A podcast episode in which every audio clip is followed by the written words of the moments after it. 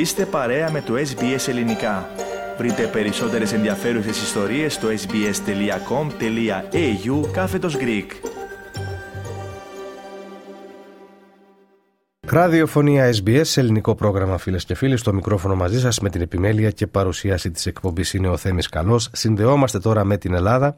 Στην άλλη άκρη της γραμμής μας είναι ο συνεργάτης μας, ο Στέλιος ο Ρακιτζής. Στέλιο, εν πρώτης καλή σου ημέρα, καλή εβδομάδα, ευχαριστούμε που είσαι μαζί μας. Καλησπέρα σε εσάς, καλή εβδομάδα να έχετε. Δεν νομίζω να εκπλαγείς με το πρώτο ερώτημά μου. Τα τελευταία 24 ώρα συζητιέται ακόμα δηλαδή α, η επίσκεψη του κυρίου Ερντογάν έστω και ολιγόρη 6-7 ώρες κράτησε εκεί στην Ελλάδα. Για δώσε μας την αποτίμηση, τι αναφέρεται; Οπωσδήποτε δεν συζητείται ακόμη και θα συζητείτε για πολύ καιρό ακόμη όσο μένουν να πάνε τα ερωτήματα σχετικά με την λεγόμενη Συμφωνία των Αθηνών ε, τη διακήρυξη των Αθηνών. Η επίσκεψη Ερδογάν Θέμη επιβεβαίωσε ότι όλα οδηγούν σε μια συνολική συμφωνία για τις κρίσιμες διαφορές, δηλαδή για ΟΣ και υφαλοκρηπίδα. Υπάρχει ο οδικός χάρτης που περιλαμβάνει τους τομείς των συμφωνιών και υπάρχει και χρονοδιάγραμμα.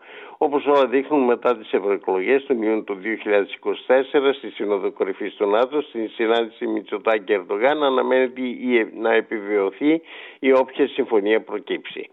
Οι διαπραγματεύσεις είναι σε διμερές επίπεδο, κάτι που διαρκώ τονίζει ο Τούρκος Πρόεδρος και επισημαίνεται στη συμφωνία περί σχέσεων φιλία και καλή γειτονίας. Ενώ αν προκύψει παραπομπή στη διεθνή διαιτησία, τότε η Τουρκία θα ζητήσει, όπως όλοι αντιλαμβάνονται, να πάνε όλα τα θέματα στη διαιτησία.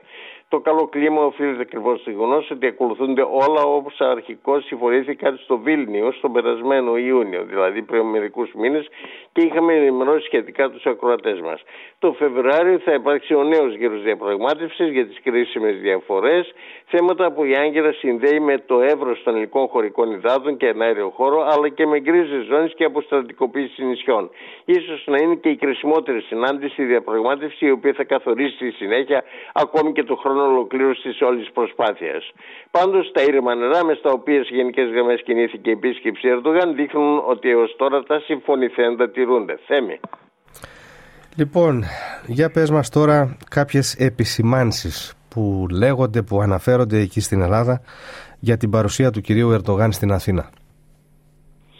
Ε, θεωρώντας ε, πως οι δημοσιογράφοι αποτυπώνουν ε, και εκφράζουν αυτό που εύσχημα είπες ε, ότι οι επισημάνσεις ή τέλος πάντων τη διέγερση της κοινή γνώμης μπορούμε να πούμε ότι ο κ. Ερντογάν πρώτον έθεσε θέμα μειονότητας την οποία χαρακτήρισε τουρκική και μπορεί ο ίδιος να μην πήγε στη Θράκη ήρθε όμως στη Θράκη στην Αθήνα συναντήθηκε με τους ψευτομουφτίδες στην τουρκική πρεσβεία στην Αθήνα αλλά και με τους δύο βουλευτές της Νέας Αριστεράς, τον Φερχάτ Οζγκιούρ και τον Χουσέιν Ζεϊμπέκ και φυσικά ο Μητσοτάκης του απήντησε βέβαια για αυτή την τοποθέτηση. Δεύτερον, ο Ερντογάν απαίτησε να μην δρουν Κούρδοι στην Ελλάδα. Χαιρέτησε το κλείσιμο της δομής του Λαβρίου και είπε ότι δεν πρέπει να υπάρξει ξανά κάτι παρόμοιο, υπονοώντας ότι οι Κούρδοι είναι τρομοκράτες. Σε ό,τι αφορά βέβαια τον κύριο Μητσοτάκη, πρώτη στο μέλημα ήταν να μην γίνει φανερό ότι πάμε για επίλυση των βασικών διαφορών. Λύση που θα έχει μεγάλο πολιτικό κόστος.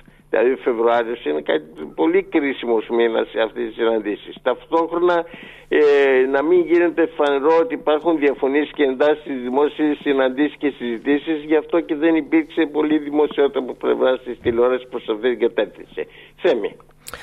Τώρα, όταν, τι εννοείς όταν λες να μην γίνεται φανερό ότι υπάρχουν διαφωνίες και εντάσεις; Εννοείς την στάση της αντιπολίτευσης ή μεταξύ στελεχών της κυβερνητικής παράταξης ή και των δύο; Αντιπολίτευση, ποια αντιπολίτευση είναι το ζητούμενο; Ε, αυτή που υπάρχει τέλος πάντων τώρα. τι να κάνουμε; Εν, προκειμένου τα βέλη είναι εκ των έσω.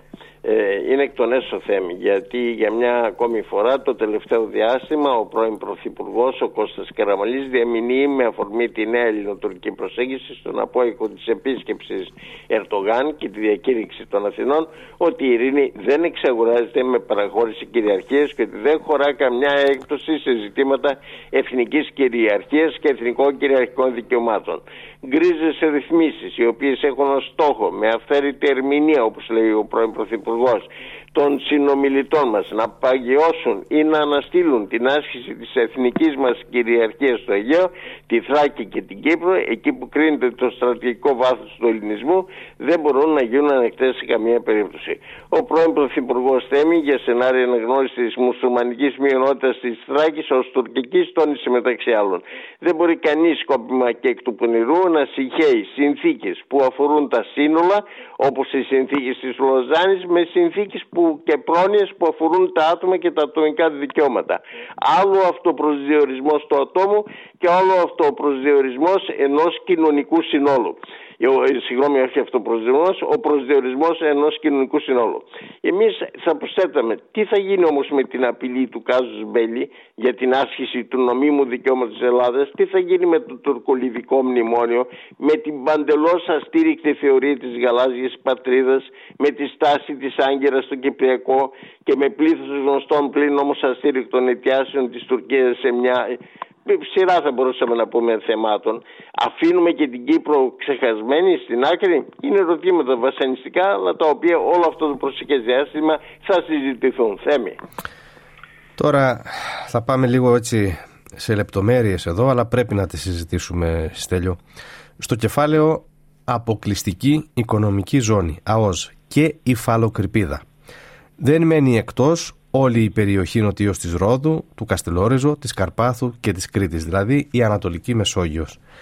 Με τι είδους συμφωνία θα καλυφθεί το θέμα για την έρευνα και την εκμετάλλευση των κοιτασμάτων φυσικού αερίου σε αυτή την περιοχή; Πράγματι, σωστά παρατήρησες Θέμη, σε αυτή την τεράστια έκταση περιοχή δεν έχουν γίνει οριοθετήσεις ΑΟΖ ή υφαλοκρηπίδες μεταξύ Ελλάδας και Τουρκίας, ούτε φυσικά με τρίτες χώρες όπως μεταξύ Ελλάδας και Λιβύης. Ε, οπότε είναι εύλογη η απορία σε τι ακριβώς συνίσταται η θετική προσέγγιση που είπε ο Έλληνας Πρωθυπουργός, σύμφωνα πάντα όμως με τις δηλώσεις του Τούρκου Προέδρου. Χαρακτήρισε δηλαδή ότι ήταν θετική προσέγγιση. Ο οποίος είπε επίσης, ο Τούρκος Πρόεδρος, ότι επανέφερε την ιδέα για διάσκεψη των χωρών της περιοχής, ενώ στην Αθήνα δεν συζητήθηκε καθόλου το συγκεκριμένο θέμα. Οι δηλώσεις ε, του Ερντογάν, όπω μεταδίδονταν από την Άγκυρα, δημιουργούν πλήθος ερωτημάτων και ζητούν απαντήσεις. Επιπρόσθετα, η υπογραφή της Συμφωνίας των Αθηνών ε, σε κάποιο βαθμό μπορούμε να πούμε ότι απενοχοποιεί την Τουρκία και ανοίγει ο δρόμος για την προμήθεια και, ακόμα και των F-16 και άλλων αεροσκαφών. Γιατί όπως πώς είναι δυνατόν παράδειγμα να είναι πιστική Ελλάδα όταν απειλείται, ότι απειλείται μάλλον και την ίδια στιγμή με το άλλο χέρι υπογράφει συμφωνίες αυτού του είδους. Γίνονται εδώ πολλά θέματα. Αν η Ελλάδα δεν επικτείνει όπως έχει νόμιμο δικαίωμα από το διεθνές δίκαιο τα χωρικά της ύδατα στην Κρήτη και στο σύμπλεγμα των νησιών, Ρόδου, Καστελόριζο, αυτά που ανέφερες προηγουμένως, η ελληνική κυριαρχία κατ' επέκταση η ΑΟΣ θα περιοριστεί σε μεγάλο βαθμό.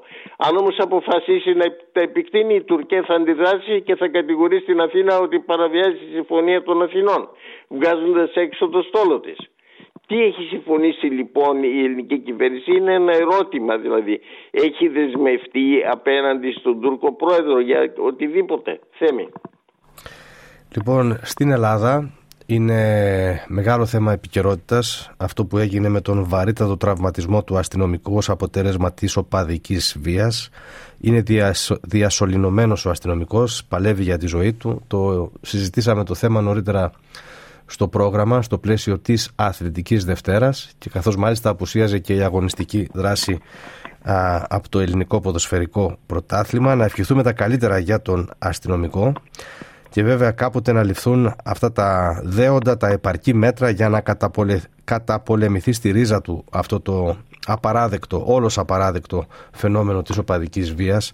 Αλλά ε, Στέλιο προηγουμένως μισοαστία, μισοσοβαρά εκεί που μιλάγαμε για το ποια αντιπολίτευση στην Ελλάδα. Ε, αυτή που υπάρχει τέλος πάντων έτσι. Η κατακαιρματισμένη ε, αντιπολίτευση. Ε, μίλησε μας τι γίνεται εκεί με το ΣΥΡΙΖΑ τη Νέα Αριστερά. Αντιλαμβανόμαστε ότι τώρα ερίζουν αυτοί οι δύο σχηματισμοί για το ποιος είναι πιο σοβαρός. Τι αναφέρεται, ποια γραμμή θα ακολουθήσουν; Πολύ σωστά το θέτεις ε, Θέμη και βέβαια εδώ να πούμε ότι η απουσία μιας σοβαρής αντιπολίτευσης απέναντι σε μια κυβέρνηση δημιουργεί αυτομάτως η απουσία της να την πω πιο αναλυτικά ε, πιο συμπυκνωμένα αν θέλει συγγνώμη αποτελεί το περιθώριο ή δίνει το περιθώριο στην κυβέρνηση να προβαίνει σε όποιες κινήσεις αυτή θέλει χωρίς άσκηση κριτικής. Αυτό δεν είναι όμορφο για ένα, για ένα κράτος δημοκρατικό. Από την άλλη, αν παρατηρήσει κανείς προσεκτικά όσα υπόσχονται και όσα κάνουν στην πράξη τόσο ο ΣΥΡΙΖΑ όσο και η Νέα Αριστερά πλέον όπως ονομάστηκε το κόμμα που σχημάτισαν οι 11 που, ε, που αποχώρησαν από το ΣΥΡΙΖΑ θα διαπιστώσει ότι και οι ίδιοι νιώθουν ότι έχουν χάσει το νόημα και το νήμα ε, το τι σημαίνει συνέδριο, τι σημαίνει νέο κόμμα, τι σημαίνει πολιτική αγώνες και πολιτικός σχεδιασμός. Η ανακοίνωση της συγκρότησης κοινοβουλευτικής ομάδας της Νέας Αριστεράς έγινε και τέλος εκεί. Δεν μπορεί μια κίνηση να προσδιορίζεται και να περιορίζεται στη βούληση ώστε να μην έχει μέλλον στην κοινωνία. Δηλαδή οι 11 βουλευτές και όσοι τους ακολουθούν θα μπορούσαν ταυτόχρονα να ανακοινώσουν το κόμμα τους, στον πολιτικό τους ηγέτη και να δώσουν στο λαό μια διακήρυξη με το πολιτικό του σχέδιο. Τίποτα από αυτά δεν έγινε. Από την άλλη στο ΣΥΡΙΖΑ επιβιώθηκε η πραγματοποίηση του συνεδρίου του Φεβρουαρίου χωρίς να υπάρχει ούτε ως υπόνοια, έστω ένα σύνθημα που να συνοδεύει την υποτιθέμενη νέα εποχή του Κασελάκη. Ταυτόχρονα πολιτικό σχέδιο δεν υπάρχει. Ο νέος πρόεδρος συνεχίζει να επενδύει σχεδόν ναρκιστικά θα λέγαμε στην εικόνα του χωρίς να πείθει ότι ξέρει τι κάνει. Σημειωτέων ότι το πιο νέο που ακούστηκε στην Κεντρική Επιτροπή το Σάββατο που μας πέρασε ήταν ότι ο Κασελάκης ζήτησε εξηγήσεις από τον Κεραπετρέτη για τις υποκλήσεις του στον Ερντογάν. Δηλαδή, φτάνουμε σε ένα σημείο να έχουμε, ακούμε έναν αριστερό αδιαμεσολάβητο λαϊκισμό. Είναι πολλά τα θέματα και πραγματικά αυτό δίνει το περιθώριο στην κυβέρνηση να αυθαιρετεί εντός εισαγωγικών η λέξη δημοκρατικά θεωρώντας ότι δεν μπορεί και δεν δέχεται από κανέναν κριτική. Θέμη. Λοιπόν, από ό,τι φαίνεται θα μιλούμε πάρα πολύ, για πάρα πολύ ακόμα, σίγουρα μέχρι τις ευρωεκλογές για την κατακαιρματισμένη αριστερά, το ξαναλέω. Θα δούμε τότε που θα υπάρξει και η πραγματική δημοσκόπηση με την ψήφο του λαού ποιος θα λάβει τι και θα μπορούμε να βγάλουμε και έτσι πιο οριστικά συμπεράσματα. Μέχρι τότε δεν ξέρω αν είναι παρακινδυνευμένο να το πω. Ο κύριος Μητσοτάκης επί της ουσίας θα κυβερνά χωρίς αντιπολίτευση και δεν νομίζω να αυτό να είναι καλό ούτε για τον ίδιο, ούτε για τον τόπο, ούτε για το πολίτευμα. Έτσι ακριβώς. Πολύ σωστά. Λοιπόν, σε ευχαριστώ πάρα πολύ που ήσουν σήμερα μαζί μας. Ανανεώνουμε το ραντεβού μας για την άλλη Δευτέρα. Να είσαι καλά και εσείς να είστε. Γεια σας. Συνομιλήσαμε φίλες και φίλοι με τον συνεργάτη μας στην Ελλάδα, τον Στέλιο Ρακιντζή. Κάντε like, μοιραστείτε, σχολιάστε, ακολουθήστε μας στο Facebook, στο SBS Greek.